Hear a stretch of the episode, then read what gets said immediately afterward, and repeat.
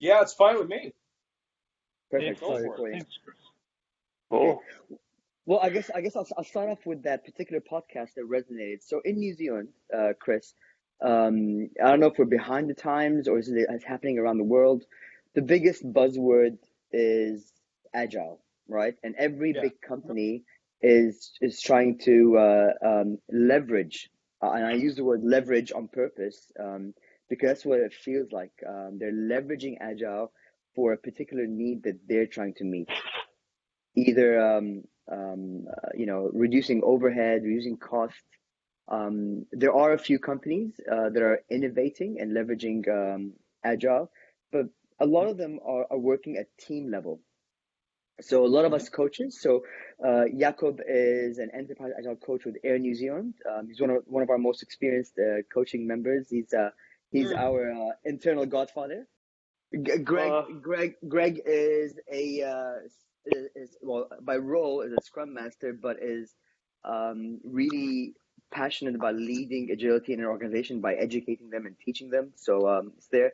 I'm I'm a brand new agile coach. I've I've only been a coach for three years now, and I was working at, with teams less so than with leaders and organizations. And as as the three of us have evolved in our roles, we we've we've definitely found the value that um, it's got to come top down as well as bottom up. So you, your your Mhm. podcast talking about making teams versus you know um, um, you know having teams that are being agile just resonated because it's exactly what's happening in New Zealand. You know, I, I recently joined an organization. Everybody can probably speak on their behalf, but um, you know, they're like, "Oh, this agile thing is cool. We really value you. We're going to support you, Amar. Here you go. We've got six teams already formed. Make them agile." And as you jump in, Mhm. your words, I mean, uh, your opening um, sentence in the podcast is, you know, organization decides they want to go agile.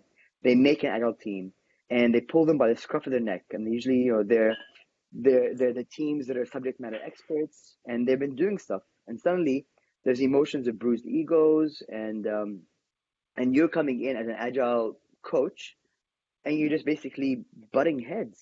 And then you, you then ended the podcast saying, well, the correct way, and we all agree, is find people who are willing and searching for an answer and then say, listen, this is an alternative.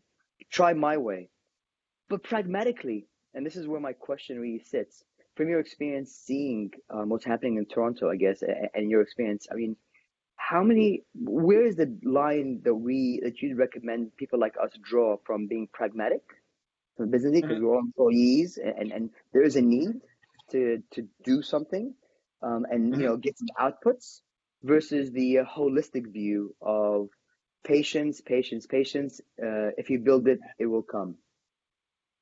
Yeah, so that's a really great question, and I heard you say that the challenge you're facing is you are, re, you know, sometimes we talk about things in the abstract, in the ideal world, and realistically, we have companies to run, and those companies don't exist to be agile. Those companies exist to make revenue. Agile is at best, on a good day, a, a way to help make revenue easier, whether by creating better products, by being able to innovate faster, or in the minds of some, just doing more stuff in less time, which is not a great reason to do agile, but it's a reason. And so we, we're faced with the, I heard you say you're faced with the practical reality of dealing with, I'm an employee, I'm charged with achieving a certain result, and we're given the people that we're given, so make it work, which is somewhat anti agile. At the very least, it's hard. Know, it's difficult it is difficult to take people who may not be willing, who are forced into the role, who are probably mired in old ways of thinking and doing. So, the, if the question is, what's the practical reality look like? It's the same in Toronto, by the way. Nothing's really different anywhere. Um, I think what we, the best advice that I could give to a team that is already in flight. So here you are trying to coach a bunch of people in that scenario, you don't have the luxury of starting agile from the ground up. So you can't go out and start recruiting willing people before you build teams and initiatives and projects. So work with what you've got. The, the one thing I've always advocated is you have six teams, great. They may be anywhere from 20 to 80% willing. Most of the job of agility anyway is about influencing people. Sorry, there's nothing about agile that's particularly complex or complicated What are the principles? They are work as cross-functional teams to achieve results uh, and clear blockers. Focus, right? So deliver something of value every one to two weeks, uh, ideally. Continuously inspect and adapt your game to get better. Those are I, I could teach you agile in about 20 minutes, if we're being honest. The hard part of agility is number one, scaling it to large enterprise, and number two, which is related to number one, changing mindsets and old ways of working. So the fact that you have six teams that are already ingrained and are probably not as agile as they could be seems like a disadvantage. It's actually an advantage because now you have to get good at the most important agile skill, which is figuring out how to connect to all of those people and convincing them to work in agile ways.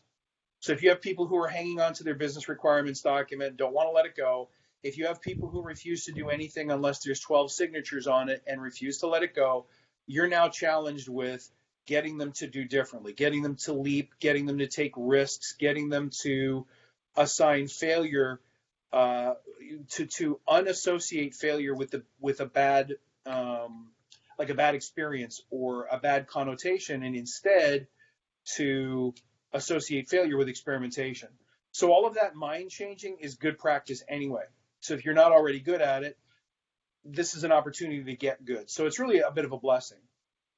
So at the same time that you're working with the six teams that you've been handed, you should still be recruiting willing minds. So uh, slice off a chunk of your time to do a monthly lunch and learn or a traveling roadshow throughout the organization or an executive presentation at some kind of leader retreat offsite or wherever you can get stage time to go out and talk about agile and inspire people because when you have those conversations in front of let's say 100 people two of them will come up to you and say i really like what you had to say. Can you come and talk to my teams?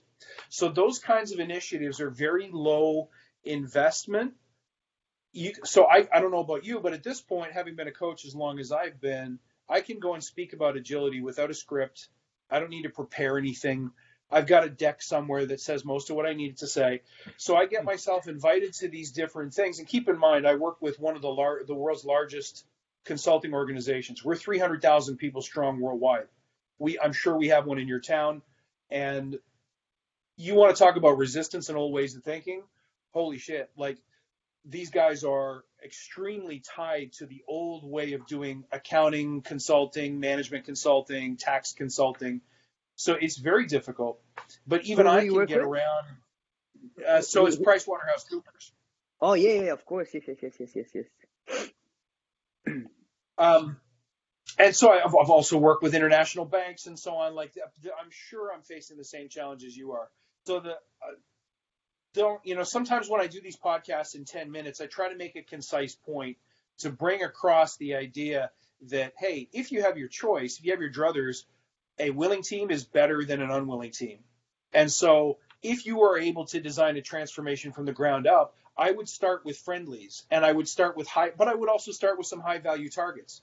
So as a bank, if one of your most, you know, dreadful initiatives is launching a new credit card product and we would really impress shareholders by getting something done sooner and they're not agile people i'll still take that on i'll still look at that and say all right i want that challenge i want to i want to see if i can make these guys work with agility because if i can i can change the bank see because if i can hit home runs i, don't know if you if you can appreciate a baseball uh, reference that much sense. yeah, yeah. if if i can hit home runs that's the easiest way to find willing people does that make sense? For the same reason that the owner of a business puts a picture of himself with his Ferrari on the front, you know, the front of their webpage, it's like there are certain things that people are going to be attracted to. So the girl in the bikini and the Ferrari, to me in the agile world, that's knocking out a home run in a high value, high optics project somewhere. So if we're being really practical, I would always say work with the teams that you've got, work on mm. building your influence skill, be prepared for some scraped elbows because you're going to get them mm. and at the same time work on building willing minds in a community of like-minded people that you can inspire and develop as almost like a street team or a, an elite group of uh, agile black ops devotees who then when the time comes for them to join a team or form a team they've already got the requisite passion which is super important mm-hmm. so that was a long answer to a very short question but it was a really good question did that kind of answer it in a, in a way that's clear to you? It did, it did. I mean, I, I, I'll dig deeper, but uh, Kuba, um, Yeah. Any any comments? Um, any anything resonated?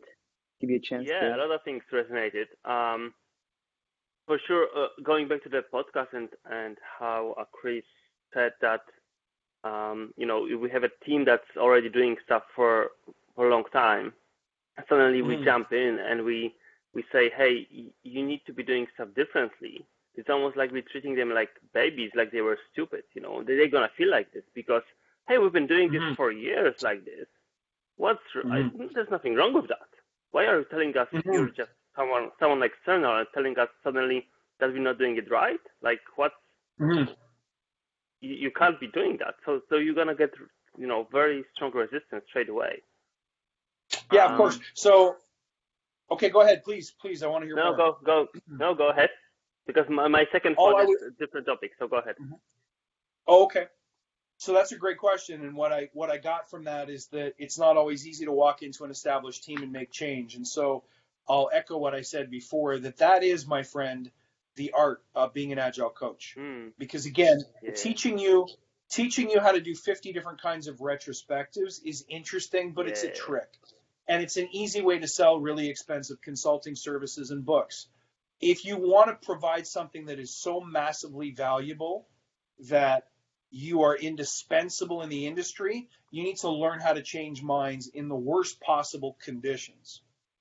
So my background and my training comes from working with a bunch of United States Navy SEALs who trained me how to think and operate in conditions where failure is not an option and it's the impossible job that nobody wants.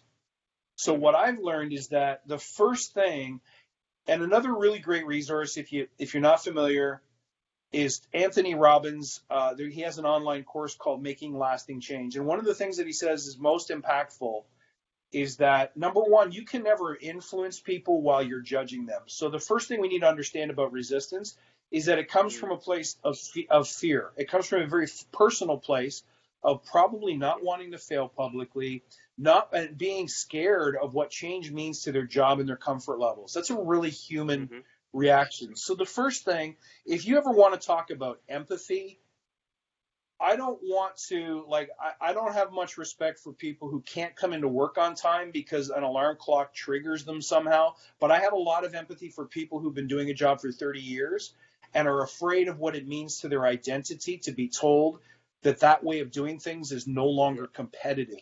I understand that. So the first thing you don't want to do is make them feel like they have to change. What you want to do is make them feel like you are here to help them fix what is not working. Yeah. And you don't draw attention to that. You say, so here's what I would say. If you were that person, Kuba, I would say to you, hey, Kuba, how's it going on your team? You say, it's going pretty good. Great, great. What product are you working on? And you'll tell me.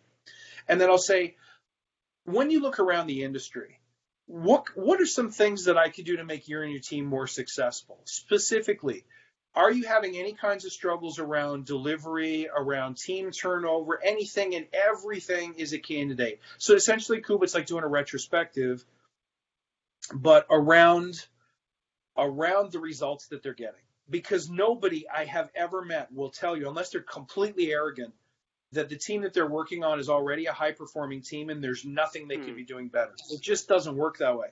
So even if they say, no, no, no, we're doing everything awesome, it's like, okay, well, what kind of feedback do you get? You know, come review time or when you look at the customer reviews in the marketplace, what are they saying about your product? What are you hearing? And they say, well, actually, now that you mention it, they think that it takes a really long time. They take they think it takes a really long time to fix bugs. Okay.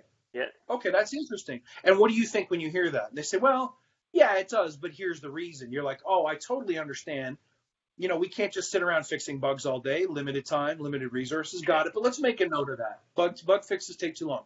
Okay, what else? Well, you know, we did have a pretty high defect rate last year. Oh, okay. Well, that's worth noting. Let's put that Mhm. down. So you're helping people. Um, you are helping people discover the own areas where their gaps are. And then from there, you say, all right, well, let me show you how the rest of the industry is overcoming those problems with some small, subtle changes in the way that you work. So, you know, sometimes we go in guns blazing, and the next thing we do is say, here's how that change looks. We are going to get rid of your business requirements documents and your business mm-hmm. charters and business cases and your testing plans and your, you know, big long-winded architecture documents. And we're going to replace it with index cards and, you know, uh, poker, like uh, um, planning poker cards. Don't forget can't the, go the- there. don't forget the, don't forget their hatred to post-it notes. They hear post-it notes and they think, you know, stereotype. Of course, I don't understand hatred to post-it notes. My whole life is a post-it note. Everything I do, from the, pod, the podcast that I write to the to my you know the things that I'm doing for the day, my coaching notes, everything is on a sticky note. There you go. I mean, to Hey, me, Kuba's that's what hard, Yeah. so that's what hard work looks like. That's what that's what innovation and ingenuity looks like to me. Because having a bunch of stuff that you don't know if this is a good idea or a bad idea, writing it down anyway, sticking it on the wall so that it's safe and stored and maybe we use it, maybe we never use it. That is efficient, clean, and it also indicates a really strong innovation habit. Right? That we are constantly ideating, we are constantly moving pieces around to respond to the latest business priority or the latest tactical change. So when I see post-it notes, I'm a happy guy, but not everyone feels that way. I understand. Um, so I'm going to pause there because I've, there's a lot to unpack. But if I had to summarize everything I just said, it would probably be to say, yes, resistance is real. You cannot start with dropping the change in their laps. I did a couple of episodes on fear and the theory that, again, from what I learned from people who go when you talk about fear, they're going on to gun ranges in, in live fire situations. So that kind of fear is uncontrollable. It's not a logical fear, it's completely biological fear. There's two ways that you can help reduce fear. One is to immerse people in it an inch at a time, right? So don't bring all of Agile and drop it on their laps and say, you used to do this, now you do this. And baby, it's different and you might not make it. If you do that, people are going to, what are they going to do? They're going to quit, not because of you. They're going to push back and they're going to try to get you to quit right? They're going to try to get your ass fired. So you can't come in and drop that much change in one shot.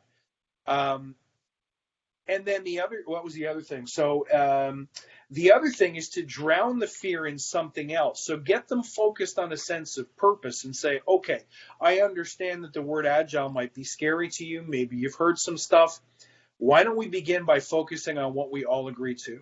We want to deliver a better product with fewer defects, we we have customers asking us for shorter defect repair time. We have customers asking for shorter runway to new features. We have blah blah blah. We're both here to deliver the same thing. I'm just going to help you by giving you different tools to put in your toolkit that you can draw on anytime you want to deliver some of those things better. But I'm not here to say when you choose which tool. I'm not here to force things on you. I'm here to give you more tools to make you better. So there's drowning the fear by showing them and aligning a common sense of purpose. And then there's inoculating against the fear by getting them into agile one tiny step at a time. So what if we just start with one piece like a retrospective or a daily stand up or something small. Maybe we do agile around a very, very small component of a very large program. There's so many ways to get them into the water inch by inch by inch. But transformation is a mistake. It's a bad word because it means let's shut off, you know, almost like a, a caterpillar emerges into a butterfly. They kind of walk into one thing and they walk out completely different. It doesn't really work like that. I'd just like to give an, um, some examples that um, I'm currently with. Is that um, I'm with a team that has uh, a little bit siloed. Um, they've got a, um, about six BAs now, um, gathering Mhm. requirements. Um, one of those BA interacts with the development team um, at the moment. Um, we're moving towards it, but the way that I've gone about it with other teams like that is basically just ask them if it, you know let's, let's have a retrospective. Let's find out what uh, what you really want to do and what stuff, and Yep. if there's way I, ways I can help you. Um, Mhm. And and at the moment, I'm not pushing it too much. I'm just giving them you know once a month retrospective just to start out with, and then I'll just um, through the retrospective, uh, you know, get some ideas across. Yep. That's a great idea, Greg. That absolutely works. And I'll go one further and say if you have ever done anything, so anyone on this call has either quit smoking, quit drinking or drugs, uh, lost a lot of weight, or any other anything that's really hard to do, run train for a marathon. Mm. You won't do any you won't do any of those things until your reason is strong enough. So until something is a got to instead of an ought to, nobody's going to do it. Now, the traditional way to, to do that in companies is to push people into got to by saying it's either a bonus or you're fired. I don't care which way motivates you, carrots or sticks, pick one. But that mm. doesn't work long term. But it doesn't change the fact that until your ought to becomes a got to, there's no compelling reason for people to make change. So a lot of people frown on watergile or hybrid agile. It's not a good long-term solution because it allows people the reason why most people say hybrid agile is a bad idea is it because it allows you to stay stuck in addiction or bad food choices or bad health choices. It permits you to stay there and say, This is hard for you. That's okay. You keep on making bad choices. We'll still celebrate you as a strong human being, whatever. In agility, hybrid agile can work as a transitory tool, though, as long as you do what you suggested, Greg, which is let us change what we feel okay with changing, let them cling to what they're not willing to let go of for a bit, because in a retrospective, it'll become obvious, hopefully, that sticking to the old way is no longer serving them. It'll serve mm-hmm. them for a little while, but it won't serve them for very long. Now, by the way, some things will serve them. We have all worked in organizations where the middle part, where we do development and testing, is very agile. We do sprints, we do stand ups, we have a cadence. But the part where we fund projects and the part where we release to production is still an 18 week runway. And changing that is like pushing a boulder uphill. So we hmm. all know hybrid versions of agile, even if we don't believe it. If you don't release to production every sprint, you are not 100% agile, right? There's still room for improvement. But most large companies will tell you that will never happen here. Okay, so you can let them stay hybrid and reap the benefits of doing agile to the extent that you're able to, because some people need to be shown. Because how many times have you worked with new clients where they're like, hey, I didn't think this was going to work, but now that I'm doing it, I really love it. That happens to me all the time. People who did not want any part of it, now that they've had a chance to do it, they want to become scrum masters, they want to become coaches, they want Yeah. to work on agile all the time. So sometimes the best way to lead people to change is to dip them into the experience and say, you choose. Right? As a coach, I'm not here to direct. To me, a coach grabs a baseball bat and watches a hitter swing and then says, you know, if you just move your knuckles a little bit more like that, you'll have much better follow through. Just try it and see what happens. But it's not to say you. Rule number one, rule number two, rule number three, follow them or you're out. That's what a dictator's for, and we don't in, in agile we really don't do that. But mm. overcoming resi- overcoming resistance, yeah, powerful influence matters, but so does a little bit of letting people find their way to got to. Because if Mm. they stay stuck in ought to for a long time, there's not enough emotionally compelling reason to make change. And I think as human beings, we all understand that because we've all had changes we know we should make, and then we don't because our reason just isn't strong enough. We have all the logic in the world, right? So I've seen coaches come in with a big sell sheet on the benefits of agile. That will convince nobody. Nobody cares. Unless you hit visible home runs and suddenly you feel like if I don't change, I'm going to be left behind. Or if I don't change, I'm not going as fast as I could be. Or if I don't change, I definitely won't make that bonus or that promotion. Um, until people feel that, they're not going to be compelled to move. So we have to be, as coaches, we have to be sensitive to that. Mm. And everybody's different. Everybody's ought to is different. I mean, it's a valid point, Chris. I like. Oh, sorry, Kuba. Go ahead. You had a second point. Uh, I would just um, because Chris again, you mentioned uh, second time my you touched the the thought I had around celebrating the first followers. So uh, if as a coach you start getting your first followers, someone who's actually maybe they were not interested, but suddenly, whoa, I can learn a bit more of that. Hey, I want to try that. Hey, Yeah. tell me more about this. And then celebrating them and making them awesome and helping them to become your advocates. That's going, you know, you, you're going to start building a team of people who, who will support you and they will pull and then they will start convincing other people. They will start thinking, hey guys, you know, I just talked to Amar and he told me this thing. Should we try it? And you don't even have to be there. I think so. Yes. Giving giving them the credit for because they need to be very brave to be your first followers. They very often Yes, they need to be the first ones in the company. So really Yeah. giving them all the all the power and all the support can be very very influential. I think. Absolutely, it can. And, and you know, I'll be totally straight with you. The reason why I created the podcast is so that a year or two down the road, I would have people who would just turn their heads and listen to me because I'm that guy.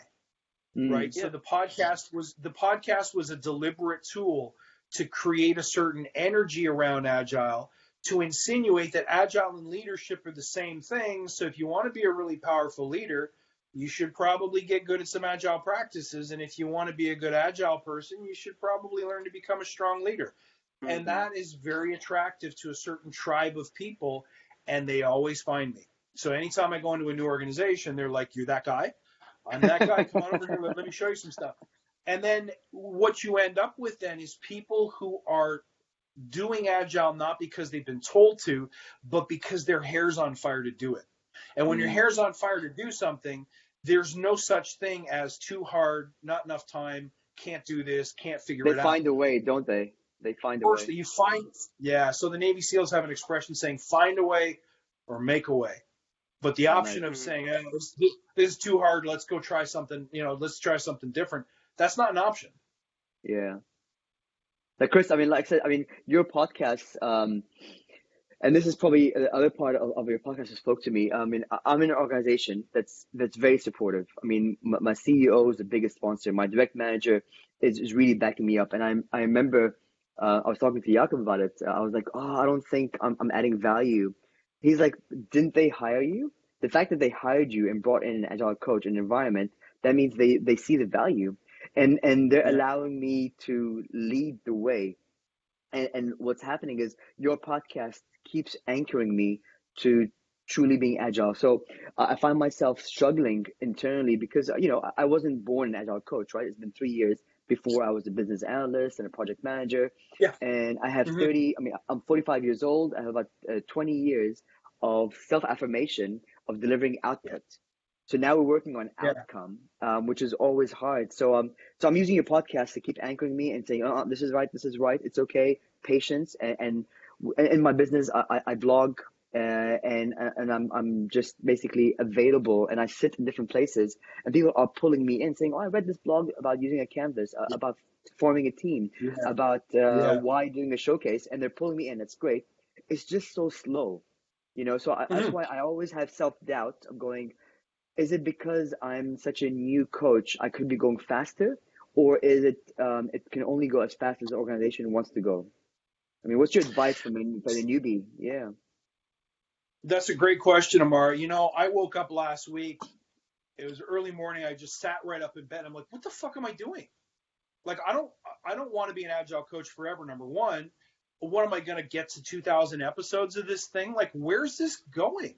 So we're all going to have days of self doubt.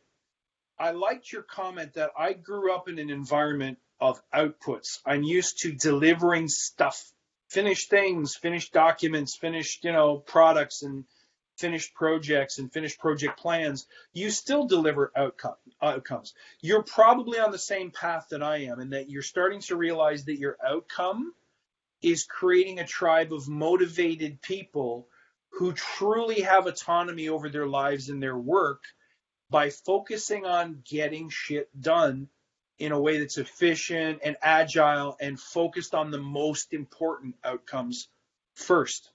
So if you do anything in service of other people, the thing that you do is light them on fire to be more agile so that they can become more of who they want to become. You're teaching people to be successful no matter what the project, no matter what the team. There's all kinds of really great things that people like you and I are doing. And building a new photo sharing app is not really it. That's just one piece along the way. But if you ask me what I do, and I'll tell people in meetings because this is this is a way of what I call bringing the sexy when you're talking to people is to say, listen, guys, I'll tell you a secret. I don't really teach agile. I don't really care about agile because I know in my heart it's going to be replaced five, ten years. If you don't believe me, where's rational? Where's uh, RUP? Where's all those things that 15 years ago we were reading books about and passing exams on? They're gone. So sooner or later, somebody will grow, evolve, or replace agility. I'm not about agile and I don't need to be. I'm here to teach people how to hit home runs. I'm here to give people a way to show up at work and deliver on expectations. Whether those expectations are how many muffins you bake in a day, or whether those expectations are how many new clients you bring to the bank, or whether those expectations is when do you drop that new photo sharing app. I don't care. The methods that I teach are the same, and that's what I was put on this earth to do. Right? So each and every day I have a journal, and it's right here. And in it, I write every single day, what is my mission? It's in the top right corner. And I can tell you without reading it, it is to create massive art, whether that's the podcast, music, coaching, doesn't matter, to create massive art that connects and ignites people to their highest fulfillment, to live a life of distinction, strength, and simplicity to create heroes. And I write that out longhand with a pen every single day because it's that meaningful. So that's what gets you up out of bed on those days you're like, what the fuck am I doing? And it puts you back, back into a realization that, yeah, it is slow because you are looking to do something that your bosses did not write in your job description. You are trying to change the world, my friend. And I don't know if you've looked around lately, but that is a slow, mm-hmm. lifelong push. and you will end up you will end up in a box and never have gotten there. But the fact that you had the valor to try mm. is what makes you a hero in my books. Mm. Do you understand? Mm, no, so you need great. to stick. You need to stick with that. No, thank you. That's amazing. I mean, that's, that's, that's what I wanted to hear. Sometimes being a new person, you're like, oh, but I see around me. You know, you always compare. It's a human nature. Um, the consulting Yes. firms around us and, and fellow colleagues. I mean, I'm lucky I have Kuba in my tribe. He's my Mm. anchor, and, Yeah. we kind of agree to that. Mhm. We have, but for every one Kubas, I've got um, six other going. No, no, no. Should, should, should. Transform, transform, transform. Push, push, push. Um, um, link, link dollar values to what you do. I'm like, uh, I, I want to work with people, and if people are happy, and I'm invited and welcome, and they like me, and I'm in this organization, I'm doing my job really well. But sometimes you Yeah. get that self doubt. Mm, So, you know, in Agile, we're all about experiments. You said you had a supportive boss or CEO. I wouldn't hesitate next time when you have an audience with them to say, you know, try, by the way, I have an episode on trans uh, frameworkless transformation with a good friend that of mine that who's very spoke big. to me so much. Yeah. That, I even sent it to my boss saying, "We are not gonna come in and and post SAFe. We are gonna Yeah. do it from the people." That was a beautiful podcast. Yeah. Okay, so so you've you've already heard our Ardita. I don't really need to repeat it, but I wouldn't hesitate to say to your CEO, say, listen, we're all about agile, right? Oh yeah, we're all about agile. Good, good, good. So we like experiments, right? Uh, I guess, yeah. Well, you're all about agile. Agile's experimentation. So we like experiments, yes? Yeah. Okay. Well, I have an experiment I'd like to try. And that experiment is, could we, if you absolutely insist on doing SAFe, fine, go ahead, you know, go down that road. I'm not going to spend valuable company money arguing with you. If your belief is that that will work, start down that road. But I would also like to spin up a team that rolls their own agile. What do you think of that? So no SAFe, no construct, no framework. I'm going to find four teams working on one product and I'm going to let them decide. Do Right. you want Scrum of Scrums? Do you want Nexus? Do you want SAFe? Or do you want to take the best parts, which is what Ardita recommends, and roll your own? Yeah. right? We don't need as much of SAFe as SAFe prescribes. We only need this thing, this thing, and this thing. Mm. And let them begin like that and create a culture that understands inherently that agile works best when you get to design it yourself. Scrum is one tiny book, right? Scrum, True. if you read Jeff Sutherland's book, it is a tiny, tiny book. it really hasn't changed much in the 20 years since it's been written or whatever the case may be because it's dead simple. It Mm. says write down everything you want to do. Now prioritize it. Great. Break those things into small pieces that can be delivered every two weeks and go. What you don't know, you will learn. In order to make sure you learn, stand up every day so you can course correct if things go down the shitter. Then at the end of the two week period, stop and reflect and figure out what's most important to fix. Repeat. I just taught you Scrum in 45 seconds, and it has not true. changed. It has Mm. not changed since. Simple rules are what people want, right? Mm. If you, you know, right now, one of the reasons why I work remotely is because I add eight hours of value in a day, but it takes me three hours round trip to drive there and back. So Yeah. we're starting to get less efficient. That overhead, here's the payload, here's the overhead. It's almost like the TCP IP packet. When we first learned IP back in the day, oh, yeah. one of the things were we could keep making protocols that are way more error resistant and w- faster, but the payload gets bigger and bigger for the same morsel of data. So, how much process is too much? The answer is not very much. Mhm. So I would take Ardita's Ardita's word and spirit was that let people evolve their own version of agility. And if the company's too scared or risk averse to try it, then say this shall be an experiment. Will you let me run one project like that? And if it's not working, we will snap them into a SAFe framework if that's your wish. But I can 90% guarantee you that if you have the right people like yourself running and working with that team and coaching them, that they'll find a way to be effective without SAFe. Mm. Nice. No, thank you. 816, I guess, in New Zealand, uh, and it's it's uh, um, late in your place. We don't have any use the whole time. Um, thank you so much Well, for your that's all right. time. No problem. Thank you for yours, guys. I really a pleasure to meet you, and I hope that this is but the first of many encounters. Awesome. Thank you, guys. Cheers, guys. Thanks, Yeah, have a great day at work. Thank you. Take care. Have a good night. Bye. Yeah, you too.